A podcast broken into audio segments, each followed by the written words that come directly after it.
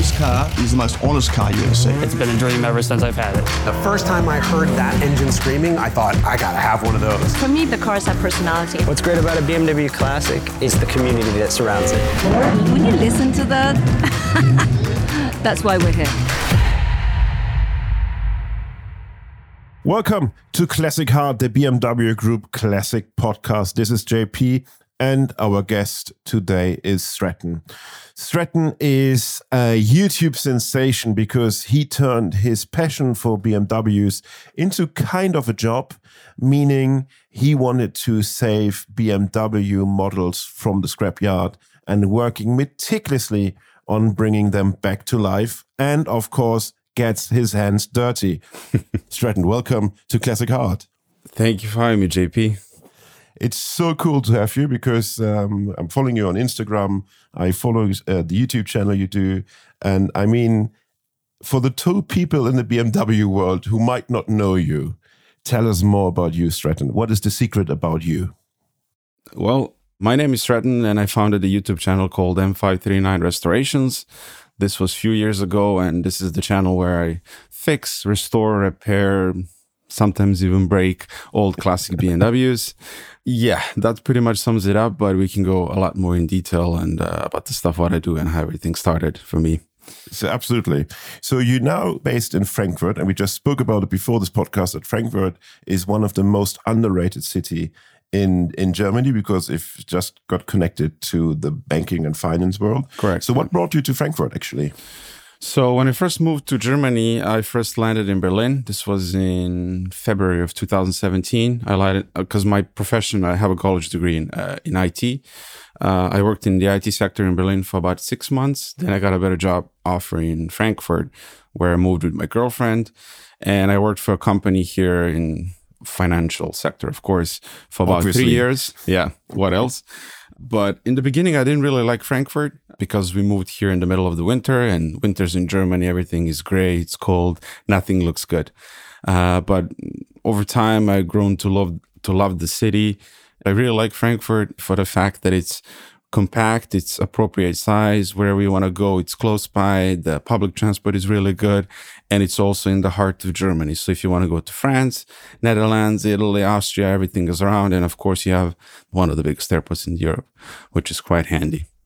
Yeah, uh, that's absolutely true. And I mean, you have the towns around you which have some beautiful Yeah. roads to drive on as well. I mean, that's that's also a big, big plus uh, for all that region down in Hessen. So, Exactly. um, but where did your life start in terms of car memories? So I was born and raised in Serbia. I graduated in IT in Belgrade. And during my college days, I actually went to California on student exchange program. Wow. And uh, yeah, I landed a job in California where I ended up staying for a few years. And that's actually where my love for BMW started. Really? Um, yeah. So I needed a daily driver. And, uh, you know, in Europe, in most cities, you don't need a car to do day to day stuff. You have really good public transportation. You can go around easily. But in the US, you really need a car if you want to go somewhere. So once I landed, uh, once I signed my work contract, I started looking at the cars and I always liked BMWs, but I could never afford them here. Uh, but in California, they're everywhere, they're cheap, and they're rust free. So I bought my first 2002 E39 530i. Wow. Beautiful car. I bought it in LA from the first owner. And um, as it is an old car with 125 something thousand miles, it needed a bit of work. Uh, but at the time, I didn't know how to do anything. I didn't know how to change the oil. Um, really? yeah. I mean, it looks completely different if you look at your videos now, but that I we know. come to that later. But go ahead, please. People don't believe me when I say that, but uh, it's true. So I have to Uh, say, didn't- there's hope for me actually because Yeah, I'm is. still in that phase. yeah, for everyone. Um, I was working uh, in IT, but it was sort of my first job, and I was getting paid eighteen dollars an hour, so I couldn't really afford labor rates in the workshops. So I started looking on Craigslist. I found local guys that were able to do some work on the car, like like replace the rear brakes, change the oil. So I was starting to look how they do stuff. Then I started watching YouTube videos as well, and I decided to try some stuff on my own. So I started with small stuff, changing the oil on myself, replacing the spark plugs, doing the valve cover gaskets, and uh, in combination with forums, YouTube videos, uh, workshop repair manuals, I was doing every day something else. It was really super interesting to me because when the car is broken and I fix it, the satisfaction factor is huge. It's massive. Like I've done something with my hands and the car works again. And uh, that was just a huge motivation to keep doing what I'm doing. I mean, Um, that's beautiful, no? So you have something which is not working. I mean, you, I think everyone who is uh, tuned in can rely to that. Yeah. E- Even simple things like remote control, and it doesn't work, and even changing the battery and it works afterwards. gives Exactly. you a sheer moment of joy. Yeah, exactly. So I remember one of my first things was uh, the DISA valve on the M54 engine was rattling, like really badly. And I remember I ordered a kit from German Auto Solutions and uh, I fixed it myself. And that was like huge. I've done something. The car is working properly. It's not rattling anymore. It's a good working car. And uh, then eventually I fixed up pretty much everything I wanted with my own car. And then I Yeah. started looking at other cars. And uh, the second car that I bought was E38 uh, 7 Series, 740 IL. And I bought it uh, from a garage in LA. It's been sitting there for a few years and I bought it for 500 bucks, something like that. Wow. Super cheap. It needed engine work, timing chain guides, of course. And uh, that was far beyond my skill at that time. But I drove it back home to Santa Barbara. I cleaned it up, did a few things, made a really nice for sale ad, and then I sold it. And I sort of started flipping cars, but not in a traditional sense where people just buy cars, repost it for a higher price with better pictures and sell it. Uh, I started sort of reconditioning cars. So Yes. the next car I bought was another E38, and with each car I was doing something else. I would do, for example, the brakes, the suspension, the valve cover, complete cooling system, and Yeah. In in a time frame of about six to eight months, I had 20 to 25 BMWs, which was just nuts. And uh, I was loving it. I, I was just living the dream, buying cheap broken cars, fixing them and selling them. And I always had good response from uh, from the buyers as well, because when they would come to see the car, they would say, "Oh, you're really honest about the car. If there's anything wrong with it, I would disclose it. And if there's something that needs to be fixed, I would fix it." And um, that's that's how it all started. And uh, then my work contract came to an end, and uh, I had uh, I had to choose whether I'm going to stay in California, which was my pretty much life dream to live in California. Yeah. Um, so yeah, it was either stay in California and figure out a way to stay there legally because in the US it's rather complicated to get a work permit and citizenship.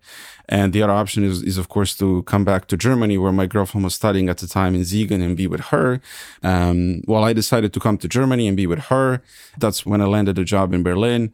I sorted out my papers, work permit and stuff. And as soon as I got, um, I got my work permit. Even before I started working, I bought my first BMW here. Obviously. yeah, first things So- first. exactly. Priorities. So this was 2017, and I found E E39 M5 uh, near Nurburgring, actually, uh, being sold by a farmer in really rough condition. It was uh, May of 2000 uh, production date, and uh, I bought it. So after some back and forth with the seller, I drove that car up to Berlin, and I started my usual thing of reconditioning the car I did a few things mechanically, new tires, I refurbished the headlights, service of the engine, and I drove that car for about three or four months. And then I had to sell it. I made a little bit of a profit on it. And then I moved on to the next one. Then I found E E31 850i, six speed manual in, in Italy, in Turin. Um, went over there, met the seller, nicest guy ever. Uh, he sold me the car. I brought it to Berlin, did my usual thing, sold it. Actually went to Poland.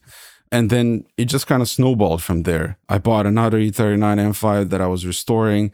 After that, I bought another E31 in Spain. And after I restored that last car that I bought in E E31 850i from Spain, which was a beautiful car a proper barn find with 90,000 kilometers, I sold that car. And then I decided because uh, let me put it this way I love watching YouTube videos. I love watching all of the popular channels and, and stuff. And one day I was watching and thinking, I think I can do this, maybe even a bit better. So I decided to buy a, a car specifically to start the YouTube channel, which was my Project Dubai 2000 E38 750IL. And I bought it with the sole purpose of starting the YouTube channel. The car came from Dubai. It took three to four months to get it back to Germany, pay customs, toll, all of that stuff. I tried few different formats uh, of YouTube videos, and I decided to do the the voiceover thing because I was really uncom- uncomfortable in front of the camera. Yeah. because when you start filming yourself and you start listening to yourself, you just you sound dumb. Like who's gonna watch this? So I decided just I'm gonna do my thing. Uh, I'm gonna record it, and then if I need to say something, I can do it in the voiceover uh, later in voiceover. And uh, that's how it started. First Project Dubai video got 200, 300 views. Then I bought a parts car for that car here in Offenbach in Germany. That car was sitting on the parking lot for about five, six uh, years.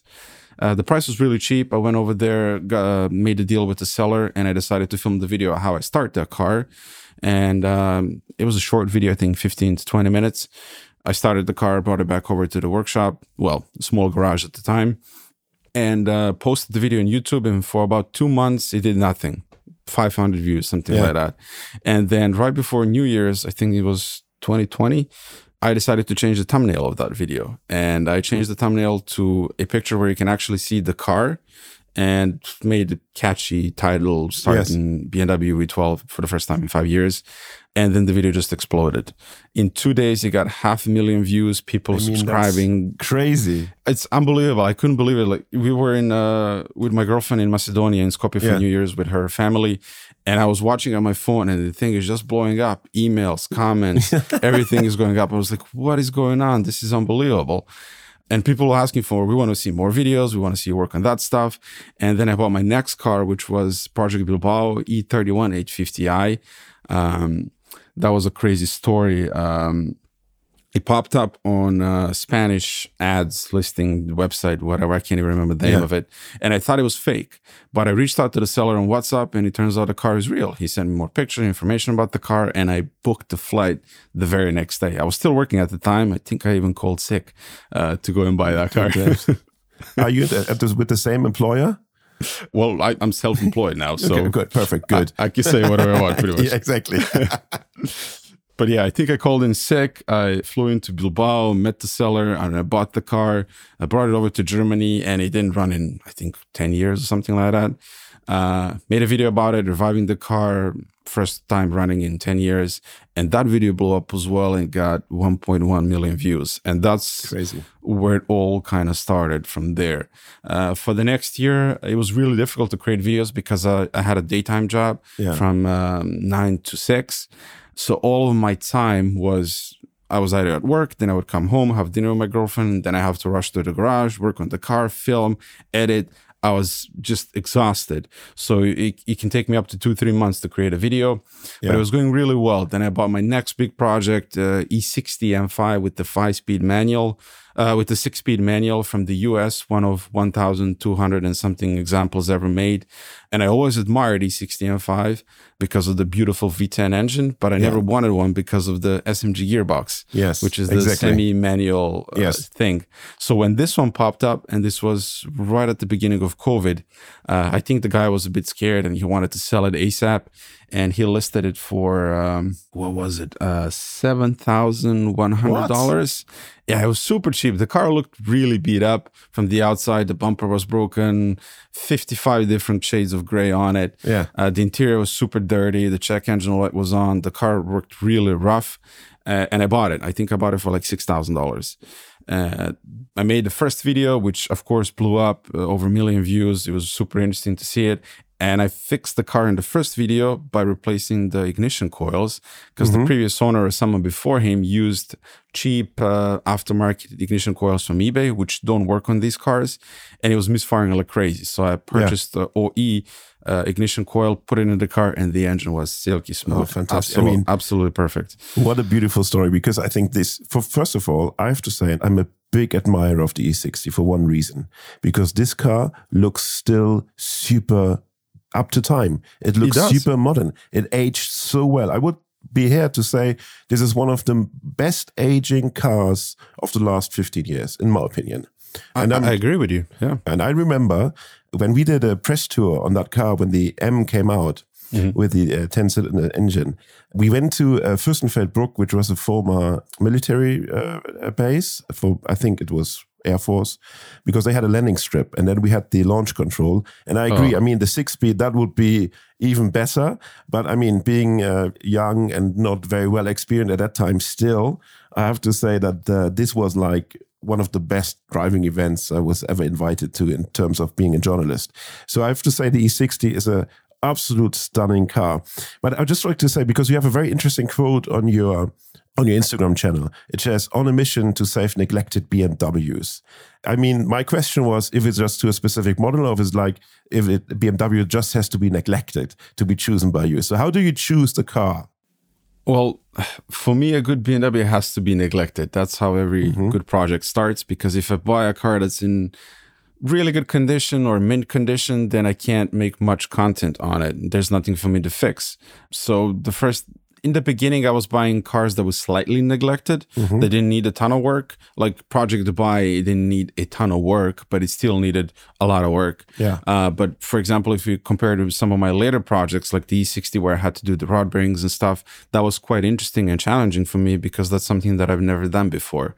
So doing the rod bearings, that was super scary for me the first time, opening the engine, seeing the crankshaft and all of that. But that's uh, how I gain more experience, learn more stuff, become more confident to do other stuff on the cars and engines. Now I've rebuilt two engines as well. And I don't know, I feel like there's nothing that I can't do on cars at the moment, Yeah. which may be good, maybe bad as well, because Okay. you, you don't want to get too cocky, I guess. if you know, you should have a good balance, I would say. That's always Yeah. very important. But do you choose cars also with the mindset of saying, okay, this will, I think this will perform very well on my YouTube channel? Or is that just an addition? To be honest, I, I never did that. I never did that. Okay, this is going to do really well with YouTube. I'm going to buy that car. I always buy them with my heart first. Uh, if it's something that's really interesting to me, if it's a car that I see potential in, that it has good bones, then I'm going to buy it. Yeah. Um, and do you let the cars also then go? Because I mean, uh, space is always like an, uh, a troubling thing, especially uh, It if we look at renting prices in Frankfurt. So, how how is that process? Uh, so in the beginning, uh, YouTube wasn't making much money, so I had to sell my cars. But right now, the YouTube is doing pretty well. I also have my lovely Patreons. Uh, I have merchandise where I sell T-shirts and stuff. So I'm in a position where I'm able to keep some of the cars. The car that I'm gonna have to sell next is uh, Project Chicago, which is Alpina B7 based on the 7 Series 750i that will have to go because I have a lot of money in it and to free up the funds for other projects. For example, I'm restoring E E31 850i with the six speed manual and I'm going with the, yeah, beautiful, beautiful car. Mega car and very rare, Uh, yeah, they are hard quite to rare. find. Yeah. Yeah. And uh, I'm lucky to say that I own four of them. And uh, finally, this is the one that I'm going to keep and I'm going to restore every nut and bolt on it. Uh, but in order to finance that project, which is always going to be expensive, I need to sell another car. Yeah. And then there's the question of space, like you say. Uh, right now, I have a garage, which is uh, thankfully just 10 minutes away from my apartment. So I don't waste a lot of time in traffic. But it's about 175 square meters inside.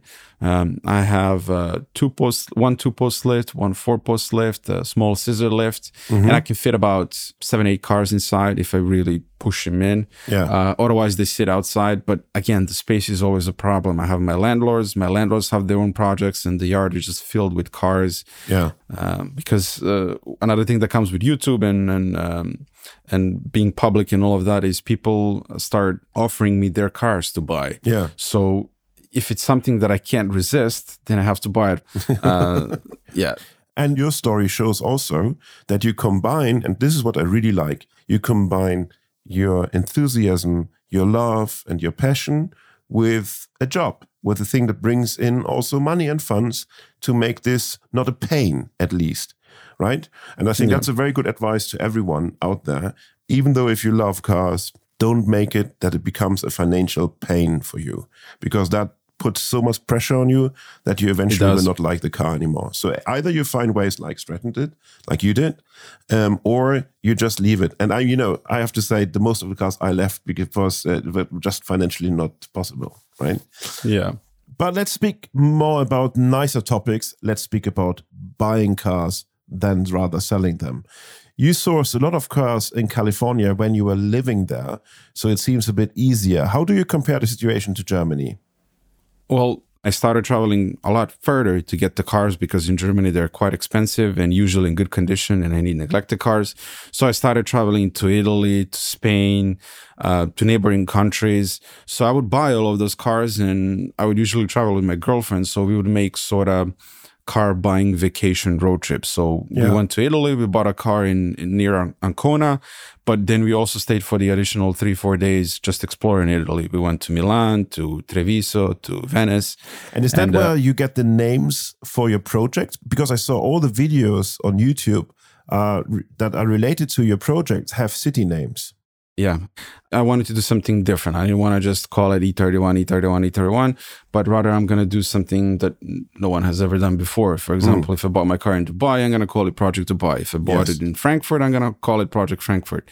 And uh, I think it's, I don't know, I like it because it gives it a certain twist. But still, to this day, I have questions of people asking me, "Why did you name it uh, Project Raleigh?" or something like that. Or with Project Dubai, "Oh, you're located in Dubai. Can I come and service your car in Dubai as well?" So sometimes I have to explain, but I think by now everybody gets it Yeah. uh, where the name comes from. I mean, it works well on YouTube. And it's also the diversity as well, because I buy cars all over the place, not just in Germany, but Yeah. not just in Europe. I buy them all over the world. Um, so when you get to have a different cool name, it's it's nice. Like Project Chicago as well. That's an interesting one as well. So Tell us more about Chicago then.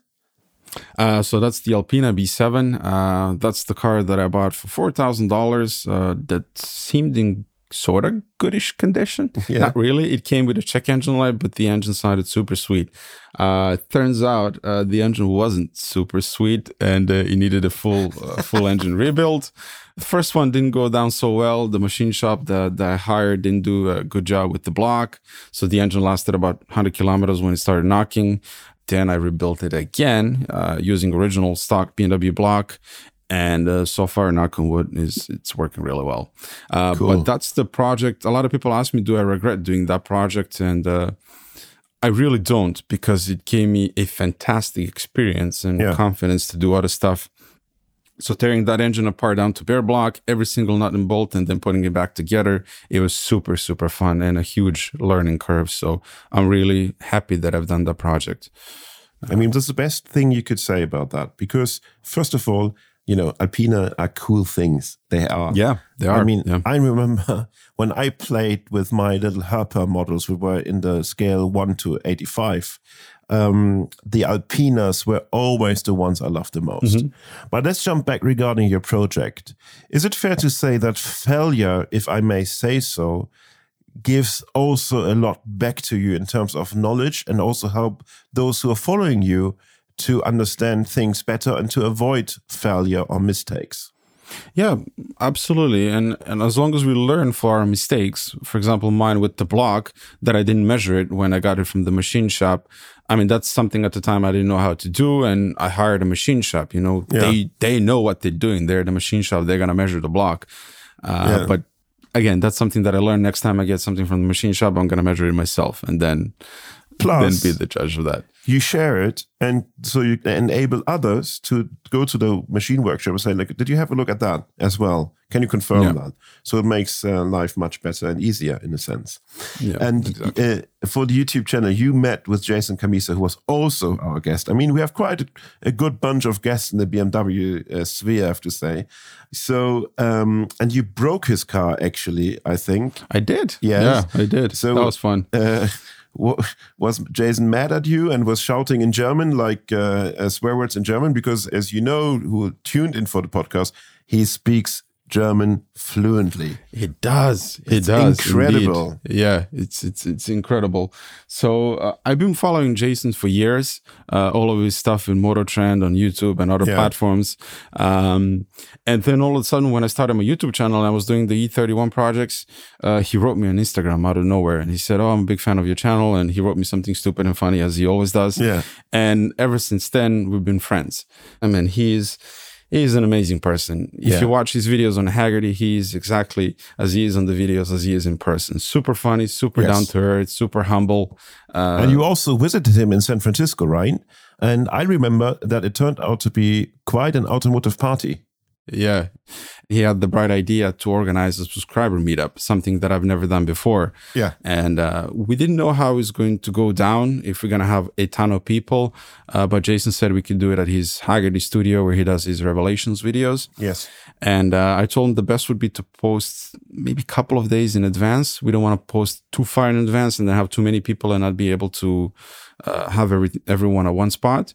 Um, needless to say, it went really well. We had around 70, 80 people.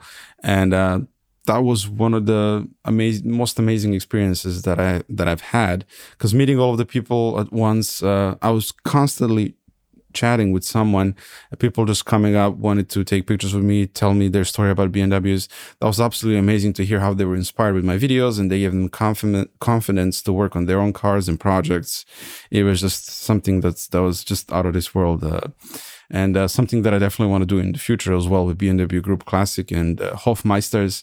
Yes. Uh, I'm not sure if I'm going to be able to do it this year because I have a lot of stuff on my plate, but um, I'm planning to do something in Frankfurt area with Hofmeisters where I can bring all of my projects, invite all of the subscribers, whoever wants to come see the car, see the me, uh, see me, and uh, they can do so. So Please let me know, maybe because uh, because Frankfurt, Zurich, Frankfurt is not that far. it's not, yeah. So I'm It's a happy good to connection would as love to would love to would love to to see that and join that. Yeah. But my was- question was that you broke Jason Cammisa cars. I did. I you, did. You you tried to avoid to answer if he was mad on you and how what happened and how did you fix it? Uh, so we drove one of his favorite cars, which was uh, Scirocco convertible, uh, and uh, that was I my never heard first about time. that car to be honest. I never knew that there was a Scirocco convertible. Uh, Jason might hate me for this, but uh, it's, Yeah. was it Scirocco? I don't remember to be quite Okay, honest. we will ask Jason. Give us a ring or give us a shout. Uh, text us when this is wrong. Yeah, he's gonna hate me for So, this. you love Uh, that convertible, that light convertible. Yeah, so, so he has a Scirocco that he loves really much, and then he has another car which I don't know if I can say. He calls it Bitch Basket. yeah, of Um, course. uh, which is a Golf Mark One convertible, Yeah. if I'm being more precise. Um, and uh, everything is mechanical on that car. Um, so you, to go into the reverse, you have to press the the gear knob down and then to the left or something like that. Exactly. And apparently, I pressed it too hard, so it went through the floor. the Linky just fell out of the car. Jason was uh, was laughing like crazy, and uh, it was uh, you know the guy welcomes you in your home. He works on your car, and I repay him by breaking his car. Yeah. Uh, thankfully, it was something simple. Just the circle popped out, so we were able to fix Good. it right there on the spot, and then go for a nice drive on beautiful California ro- roads. Yeah, I mean that's the best example that uh, bad ideas create great memories. Yeah. I love that, and uh, you know, in, in German we say Erdbeerkörbchen to that car, uh, like Ah, yes. the, the basket for for strawberries. Yeah, and it was uh, it was an amazing experience because I didn't really feel comfortable with the car because it was front wheel drive and Yeah. there was a bit of a play in the steering wheel, at least to me. And Jason's like, "You don't know how to drive this car," and I told him like, "Please sit behind the wheel and you show me how this car drives." And he was absolutely nuts Yeah. seeing him what he can do in that car. Yes. and uh, he told me he can beat some of the most modern fast cars on the back roads with that car because of the way it drives, and he was able to drift the front wheel drive car on a ramp on the highway which was just hilarious just i could drive with him for days because he's such a good driver He is.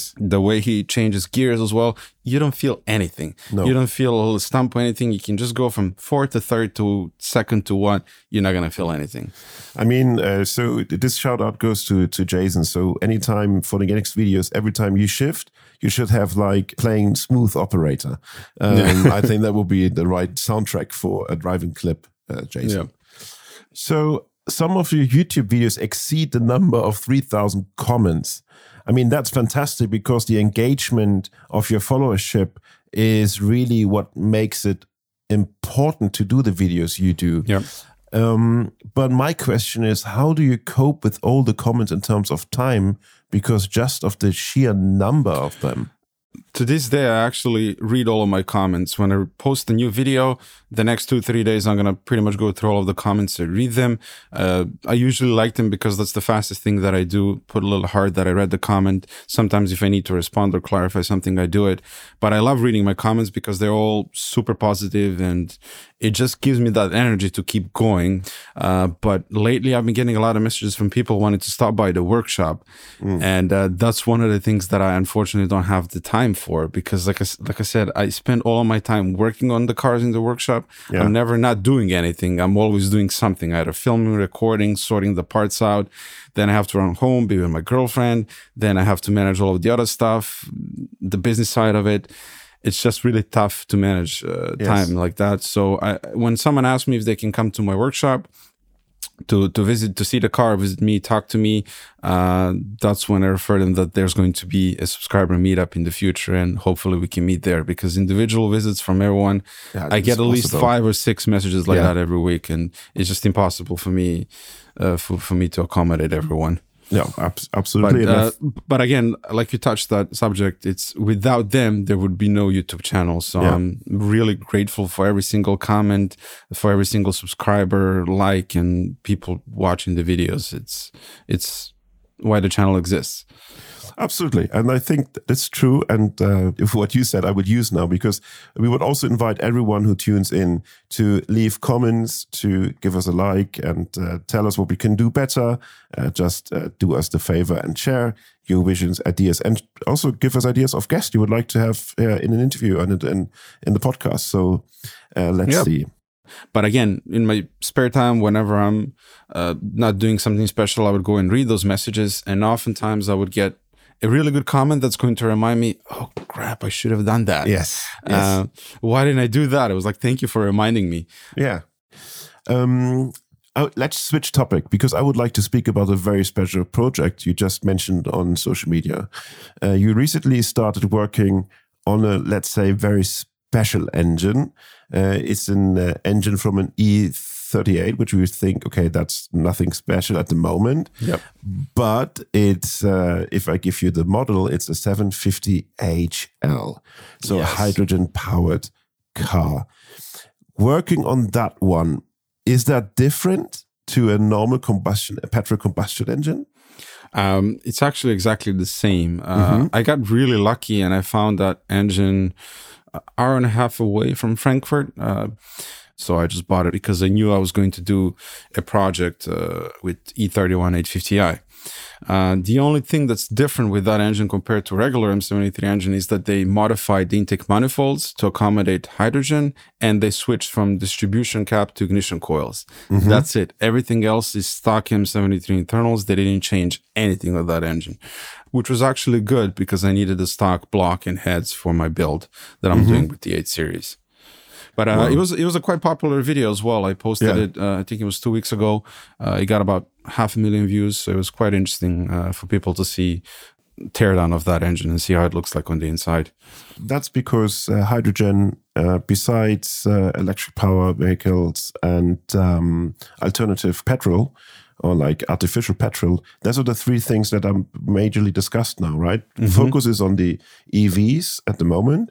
I think the second discussed part is a hydrogen uh, one, uh, like a hydrogen uh, alternative. What is your opinion about this? So I'm, I'm gonna be honest. I don't know a lot on this topic. Um, So take everything I say with a grain of salt. But I'm fascinated by the technology of hydrogen. Uh, I've saw the hydrogen E E38 750HL in, in Munich when Yeah. Benny showed me around BMW Classic. Uh, I saw one example in, in flesh. Um, and then just reading upon how it works and the the water is just coming out of the exhaust. There are no emissions and stuff. It's really fascinated. Yeah. On the other hand, I know it's super complicated to store and produce hydrogen. Yes. You need a special tank in the car. You need special uh, fuel stations to, to, to deliver the hydrogen and stuff. Um, we will see uh, where it goes. Yeah. Let's jump back to BMWs and restoring BMWs. In your opinion and your experience, what is the most challenging BMW? I see my the most painstaking BMW to work on. oof, that is a good question. I'm famous for that. Yeah. So people uh, people often think that the old V12s, the ones that are in uh, E31 and E32, are really difficult to work on. And while the engine bay is really tight, so it can be challenging to get to the spark plugs and stuff like that, they're actually really simple engines. So Yeah. they're super simple to work on. Everything is just double. You have two fuel pumps, two DMEs, two distributor caps, everything is just like split in two. And so once you understand how the engine works and how the whole system works together, it's not that difficult to work on. One of the most trickiest engines that I worked on was the, Project Chicago Alpina B7. It's now I don't think it's tricky at all. I think it's easy, but at the time it was super challenging for me because it was something completely brand new. Yeah. You have uh, you have a supercharger, you have the intercooler, you have million connectors and sensors and stuff, and just connecting all of that just seemed like a nightmare. But in reality, it's actually really easy because each connector is unique, so you can't really mix them up when you're Yeah. reassembling something. Uh, for example, the head is quite complicated because he has that Valvetronic thing. But again, it wasn't that challenging in the end because the, the whole thing just comes out as a one unit. So it's super easy to reinstall and do stuff like that. Um, I've done quite a lot of work on Project uh, Raleigh E60M5 with the V10 engine. Yeah. And I love that engine. That engine is a masterpiece. The, the, the way that BMW managed to create that in a four door saloon back in 2005 when the car was introduced was just magic. 500 Yeah. horsepower and four doors. And the, the noise that engine makes is unbelievable. So that's one of my all time favorite engines ever. And uh, I would definitely like to do a full rebuild on that engine one day. Hopefully not on mine because hopefully it's going to last. Uh, but one of the projects that I have coming up is uh, E92 M3 Project Frankfurt. That's actually my dream car. Mega. So, you know, there's always a part where we ask our guest about a specific thing where we think the guest knows best out of experience, right? So, for you, obviously, we have something workshop related. Um, and we say buying a pre owned car can be, I wouldn't say always, but can be a challenge. And let's focus on the 8 series because you worked on a lot of 8 series and also very special ones. So please share with our audience a tiny, short E31 buyer's guide, starting with the question V8 or V12, and what should you do when you inspect either or car, V8 or V12? Okay, so first thing, uh, what I tell people when they ask me is something like that, they're buying a specific car, eight series in this in this instance, is join the forums, forums or Facebook groups where other owners are, and if you're buying the car and you don't know a lot about it, you can just read through all the topics and threads. You're gonna soak soak in the information, so when you go to see the car, you know what to look for. That's the number one thing because E31 community is absolutely amazing, and uh, the stuff that you can read about the car is stuff that even the buyer of the car is not going to know. Um, with the E31 in mind, uh, when it comes to V8 or V12, it just depends uh, on preference. V8s are lighter, uh, so the car is going to feel lighter. The front nose of the car is going to feel lighter. You're, ha- you're obviously going to have the V8 burble. So if that's something that you prefer, then you should go for the V8. It's also going to be a bit more economical, maybe a bit easier to maintain as well. Um, but when it comes to the V12, obviously it's a bit heavier in the front. You have everything that's doubled, the fuel pumps, the DMEs, so it's a bit more complicated to maintain. And the way they drive, they're a bit nose heavy. So my suggestion there is go drive both of them and just decide what better suits you. When it comes to the rest of the car, of course, with any old BMW's rust, um, check all of the common spots around the sunroof, all of the fender liners underneath the car. If the car comes from a nice climate like Italy and- or Spain, that's not something you have to worry about. Yeah. Even my car, uh, Project Marseille, that spent 10 years in the garden south of France, is pretty much completely rust free, which is amazing. So for me, that's that's number one thing. The engine can be in million pieces, it can be blown up, but as long as the car doesn't have rust, I can fix everything else because Yeah. the rust is it's not something I can fix or I want to deal with. Uh, it's far too time consuming and it just never ends. The rest of the car, some small electronic stuff. Uh, the battery can drain really fast, which is usually the capacitors in the GM module. They have two batteries in the trunk as well. Um, the fuel pumps are really common to go, especially if they're original fuel pumps that are now 30 years old. You have to replace them because even if they work, they're going to be super weak. And uh, you have to get a brand new part and it's going to restore the power of the car and the way it, it runs.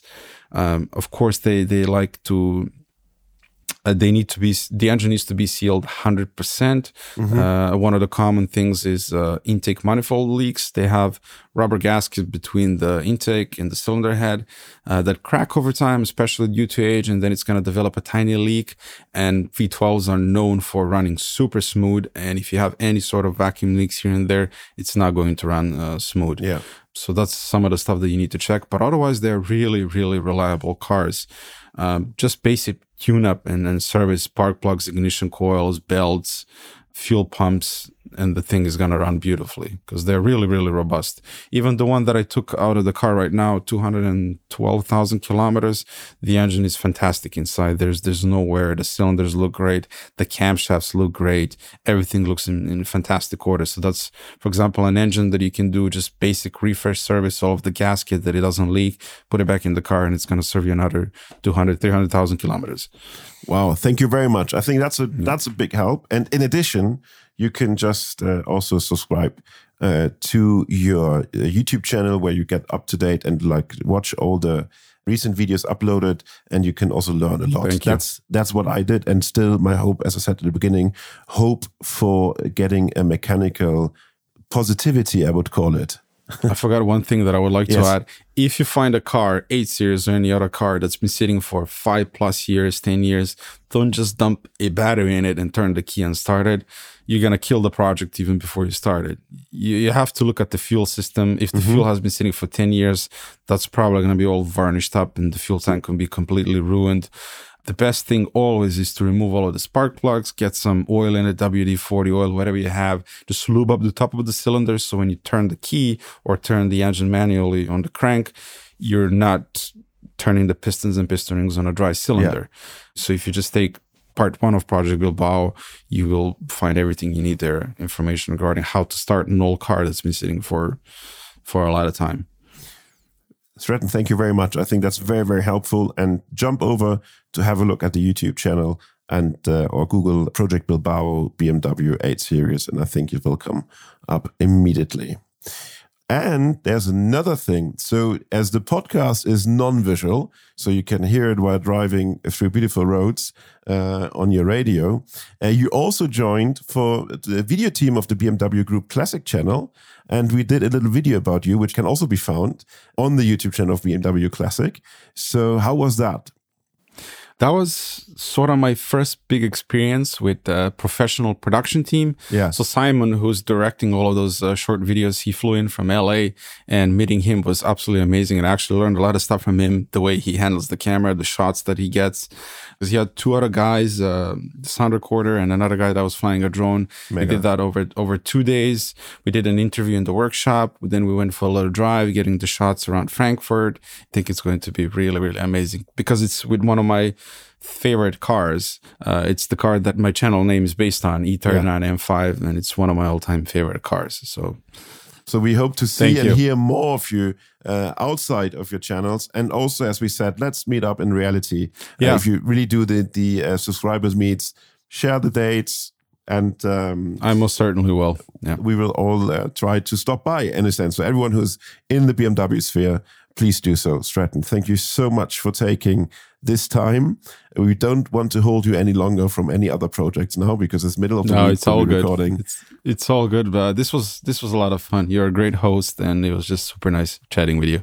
thank you very much and also thank you to the team alex and federica who is they're doing all the background work without them this would not be possible it's just for me to say thank you for joining us for this episode and we hope you liked it enjoy it.